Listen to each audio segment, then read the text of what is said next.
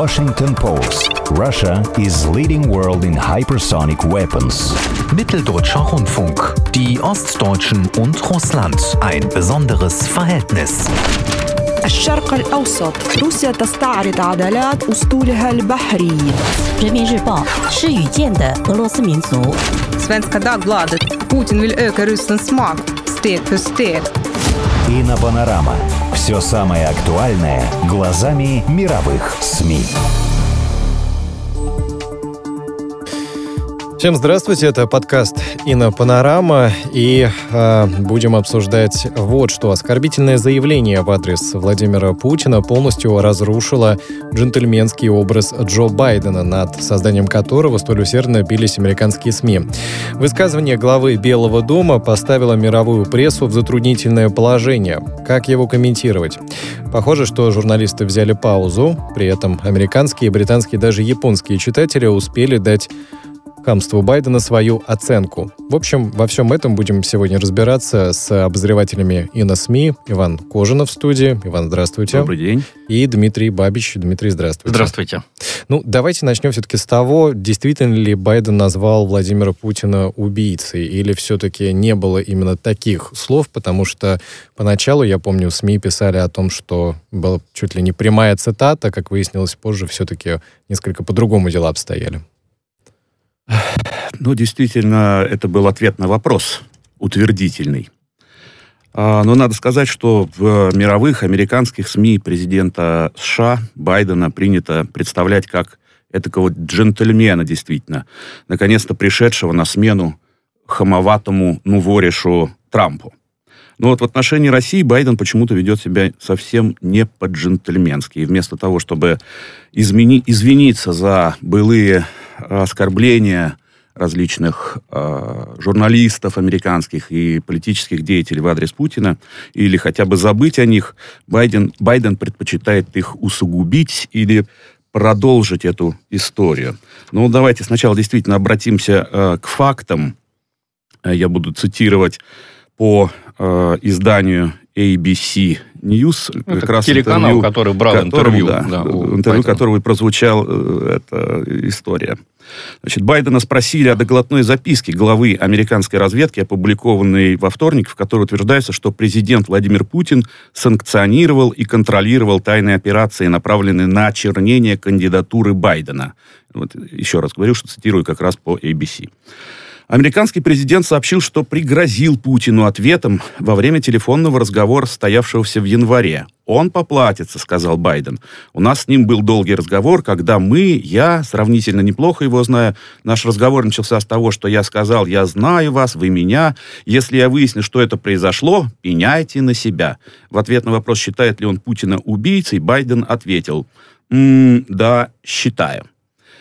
Еще Байден рассказал, что когда в разговоре произошедшем уже давно назвал Путина бездушным, президент России ответил, мы друг друга поняли. Ну и хотя Байден э, сказал, вы увидите, имея в виду, вы увидите э, последствия ваших действий, э, что Путин заплатит, э, но не стал вдаваться в подробности, э, чем заплатит Путин.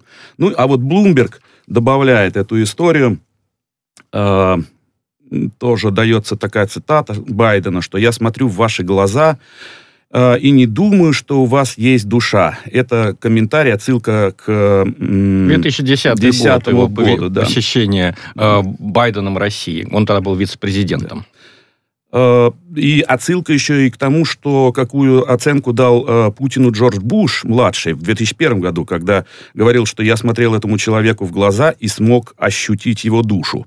Ну и ради справедливости надо сказать, что Блумберг приводит реакцию э, России. Вот в частности, Вячеслав Володин, председатель Госдумы, э, назвал комментарии Байдена истерикой от бессилия, заявив, что они оскорбляют граждан нашей страны. Ну, надо сказать, что этот вопрос, убийца ли Путин, в США звучит не первый раз. Так, в 2017 году ведущий телеканала Fox Билл О'Райли на фразу Трампа о том, что он уважает Путина, задал именно этот вопрос. Почему? Он же убийца, Путин убийца. В мире много убийц, много убийц. Думаете, наша страна такая невинная? Это ответ Трампа. Да, ответил на это Трамп, таким образом, уйдя от ответа. Ну и, кстати, через два месяца, любопытная история, после этого интервью журналист, вот этот О'Райли, был уволен э, в связи с обвинениями в сексуальных домогательствах. Любопытная Ну, история. хоть не с утратой доверия, да. Но э, если все-таки посмотреть на э, отклики прессы в комплексе и посмотреть на контекст этой истории, становится очевидно, что, конечно же, это не был экспромт со стороны журналиста, который брал интервью Джорджа Стефанополоса. Я напомню, это вообще-то пресс-секретарь многолетний Билла Клинтона. То есть это человек, который знает слово, знает цену слова президента, да. То есть он которого- завязал как бы с карьерой пресс-секретаря и пошел... Да, и пошел в журналистику, журналистику. Мгм. ну, вернулся, вернее, да. Э, Вот. Э, Этого человека, Стефанополоса, наш известный журналист Владимир Познер называет мерзкий тип. Ого. Э, То есть есть Ну, Если как бы Владимир основания- Владимирович даже так не стесняется, Да, то... который обычно Познер в отношении американцев вежлив, да, в, Ну. отношении- в отличие от многих россиян. Э, Но здесь Познер, я думаю, не ошибся. Дело в том, что эта история, она, знаете, напоминает как э, начало э, Первой мировой войны. Многие говорили, что вот лежал э, мешок с порохом, а вокруг летали искры, да. Мгм. Мог быть взрыв в 1908 году, подошли буквально к этому моменту. Мог быть в 1912, а взорвалось в конце концов в 14, да, могло взорваться и в 17, и в 20, но э, мешок с порохом там был. Вот этот мотив, э, значит, демонизации Путина, он настолько силен в американских СМИ и настолько велико желание каких-то определенных сил вывести и э, высшее руководство США на эту тему, что рано или поздно это должно было произойти. Поэтому я не верю вот в эту версию, что просто, значит, э, старенький Байден, который сейчас в возрасте умиравшего Брежнева, а значит, что он просто забылся и не понимал, что его спрашивают, какой вопрос задается. Байден может забывать фамилии, это в его возрасте простительно, но он очень хорошо чувствует политическую конъюнктуру. И в этом плане интересно, э, интересна статья, которая появилась на сайте телеканала Fox News американского. Э, там просто приводятся различные высказывания, как Байден менял свою позицию. Ну, например, вот пишет такой Беккет Адамс, да, как бы автор Fox News. Этот убежденный католик, имеется в виду Байден, выступил перед китайской аудиторией и заявил по поводу проводимой Компартии политики одного ребенка, я вас полностью понимаю и не сомневаюсь в правильности таких мер. Напомню, что у католиков, наоборот, считается, что чем больше детей, тем лучше, да, и нельзя ни в коем случае людям запрещать иметь много детей. Дальше этот самый Бекет Адамс говорит, так что у него определенно был такой же суровый разговор с Путиным. Вы знаете, он вам еще и про рыб расскажет. Вот таких, каких он поймал. Ну, Ну, то есть понятно, да. многие, а, многие американцы усомнились в том, что в 2010 году действительно был этот суровый разговор, а, в котором Байден сказал Путину, что значит у него нет души. Ну, Путин, по-моему, как-то вышел из ситуации, ответил вполне вежливо. Он не стал говорить, ты на свою душу посмотри, старый негодяй. А он сказал, значит, мы с вами понимаем друг друга. Но я напомню, что вообще-то это был скандальный визит. Э, Президентом в это время был Дмитрий Медведев. Путин был премьер-министром. В России действовали очень мощные силы, которые хотели, чтобы Медведев остался на второй срок. И Байден тогда приехал в Москву и заявил, что, буквально заявил, что в США не хотели бы видеть Владимира Путина снова в Кремле. Что было, конечно, воспринято российской элитой, истеблишментом, если хотите, нашим, конечно, очень негативно, как вмешательство во внутренние дела. А Поэтому мне кажется, что это, знаете, такой подготовленный экспромт, то есть есть в Америке силы, которые хотят резкого ухудшения отношений, которые действительно надеются на смену режима не только в России, но, возможно, и в Китае, и как бы вот некую такую мировую Ну, революцию и мы хотят говорим провести. о недемократической смене режима. же. Э, Вы знаете, какие у них принципы? Если можно это сменить в результате выборов, на которых победят наши люди, прекрасно, это Мгм. хорошие выборы. Понятно. Если нельзя изменить в результате выборов, на которых э, победят наши люди, это выборы подтасованные, плохие, нечестные. Поэтому можно провести какую-нибудь цветную революцию, верхушечный переворот, да. Э, В общем-то, это напоминает большевиков, которые, помните, значит, тактика Ленина была, если можно выиграть выборы, мы выигрываем выборы. Если выборы выиграть нельзя, мы устраиваем революцию, да? Вот, э, поэтому я думаю, что это был, конечно же, э, как бы не совсем экспромт. Э, безусловно, для мировой дипломатии это случай полного непрофессионализма, да, потому что что такое дипломатия, да? Э, люди из разных стран ищут компромисс, да, поэтому вот этот принцип э, консервативная одежда, все вот в, я в пиджаках, в галстуках, никогда не униформа, потому что униформа сразу, вы видите, там, представляете, да, человек, э, скажем, там, в нацистской форме, да, это враг, как вы с ним будете вести дипломатический разговор. Полная дистанция между, как можно сильнее сделать дистанцию между представителем и э, представляемой страной, да, вот только о деле, ничего личного, правильно?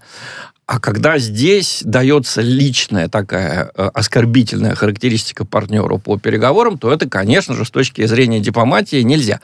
А вот с точки зрения мировой революции, смены режимов, можно, а почему бы нет, да? Когда-то мы с этим уже столкнулись, когда в Москву приехал Майкл Макфол в качестве нового посла, и вдруг он вместо того, чтобы, ну, вести себя как обычный дипломат, ездить в МИД, значит, выражать там удовлетворение, неудовлетворение, он вдруг здесь начал встречаться общаться только с оппозицией, давать оценки, значит, президенту, э, говорить про то, как надо э, реорганизовать российское государство, да. Ему намекнули в нашем МИДе, что, ну, вообще это не очень профессионально, ну, как бы это не совсем то, чем мы занимаемся. На что он ответил, а я не профессиональный дипломат, я вот а из научных кругов, да, проблема, поэтому да. Я, я буду себя вести, так сказать, так, как я считаю нужным. Ну, в итоге, естественно, ему отказали в приемах в МИДе, потому что, ну, как у дипломата, у них есть своя профессиональная гордость, да, если ты ведешь себя, ну, грубо говоря, э, как у сантехников, да, если ты сантехник, ну, ты считаешь, что вода течет снизу вверх, то сантехники тебя в компанию не берут, правильно? Вот по той же схеме работали наши дипломаты. Но сейчас уникальный период в истории и США, и вообще западного мира, я надеюсь, что он скоро прекратится, когда курс взят именно на мировую революцию, а не на компромисс, не на дипломатию. Ну, может быть, Иван, если вот вы посмотрели на последние статьи, эм, я, например, нашел, нашел такие вещи. Это, э, как правило, в реакциях читателей, да, в газетах ну, не, я очень бы попадалось. еще хотел бы, прежде чем реакцию читателей, Мгм. а, несколько с тобой не согласиться по поводу того, что это был подготовленный экспромт, Да. потому что это был не подготовленный экспромт, а история этого вопроса имеет свою историю на Ну самом да. деле. Вот, э, тот Свое же прошлое. Джордж э, Стефанопулос, который задавал сейчас вопрос э, Байдену, этот же вопрос задавал Байдену в 2000, э, Трампу в 2016 году. А за два дня до этого ведущий MSNBC Джо Скараборо тоже задавал такой же вопрос. MSNBC тоже телеканал Да. известный Ну в и кроме того, убийцей Путина называли и бывший кандидат в президенты э, от республиканской партии Мит Ромни, и сенатор русофоб Джон Маккейн, ныне уже почивший, и бывший мэр Нью-Йорка и советник Трампа, Трампа Рудольф э, Джулиани. А, так что у этого Экспромта. экспромта есть своя, да, довольно Своя репетиция большая. история. Вот. Ну и все-таки я хотел бы сказать, что, видимо, в США сегодня в целом и в демократической партии в особенности наступил серьезный кризис. э, это отсутствие вменяемых политических лидеров. Ну, про Трампа мы не будем э, вспоминать, э, как к нему относились в демократической партии вообще в мире. Сосредоточимся именно на демократах. Вот, например, возьмем Хиллари Клинтон. Э, так ее муж Билл Клинтон, будучи президентом, не покидая овального дома, ходил налево. И уже один этот факт вызывает удивление, как демократы могли выставить ее, я имею в виду э, Хиллари Клинтон, кандидатуру на выборы, а а миллионы американцев еще и отдать за нее свои голоса, если она и мужем-то, как говорится, не могла управлять. А тут уж приходится управлять ядерной державой. Ну или вспомню этот патологический э, случай с ее патологической реакцией на убийство э, ливийского лидера Муаммара Каддафи. Ты, Дим, помнишь ее вот Мгм. это выражение, такое We удовлетворение? came, we Я бы saw, сказал, he died. да, Да, да, да, мы да, пришли, мы увидели, Вау. он, он умер, да. Ну, и все же, м, прежде чем э, вот, перейти к э, э, фразе Байдена, все-таки стоит... Вот, я не совсем согласен с тем, что все Байден четко чувствует политическую э, ситуацию. да.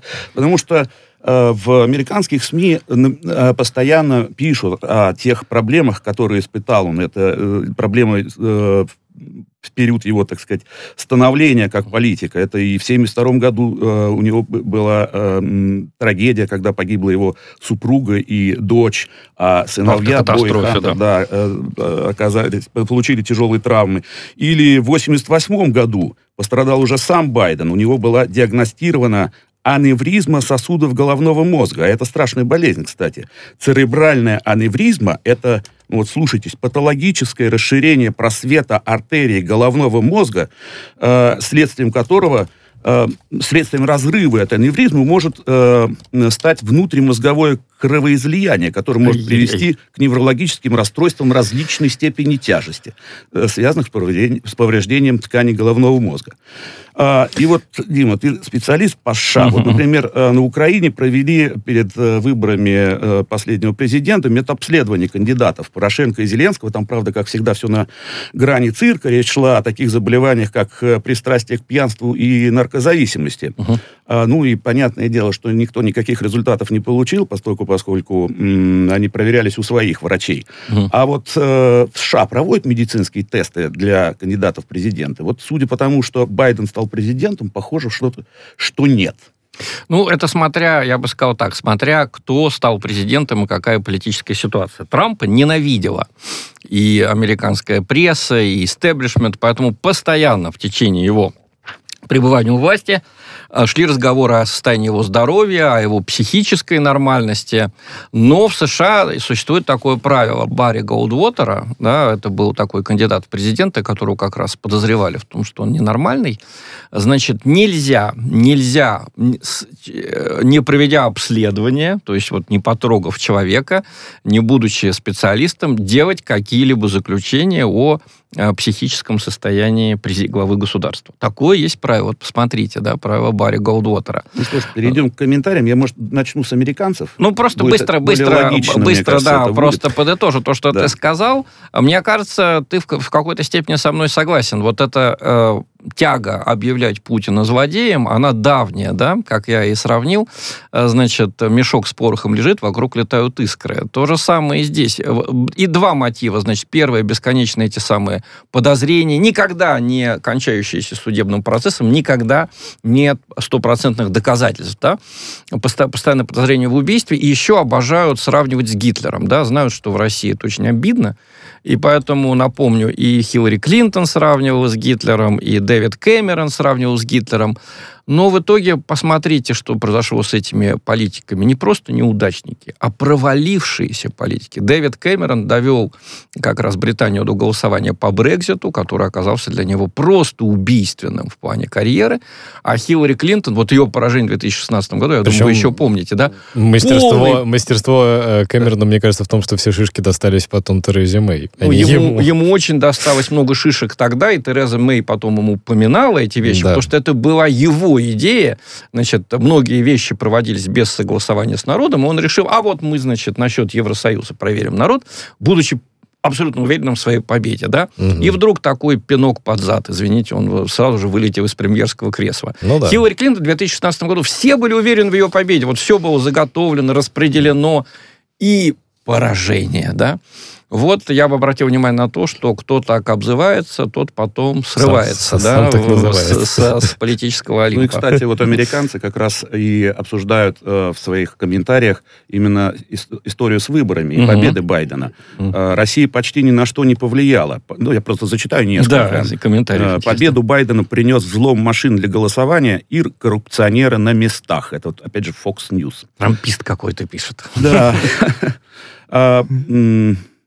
Я очень верю сонному Джо. Сонный Джо – это кличка Байдена, как известно. Которому дал Трамп, опять же. Россия действительно поплатится. Теперь усадить бездельника Хантера Байдена, это его сын, который прославился коррупционным скандалом на Украине, в совет директоров обойдется вдвое дороже. Так что Россия усвоит свой урок «не шути с картелем Байденов». Байдену нужно найти крайнего. Выясняется, что он не выиграл, выборы, не выиграл выборы по-честному. Мы, народ, должны вернуть себе страну.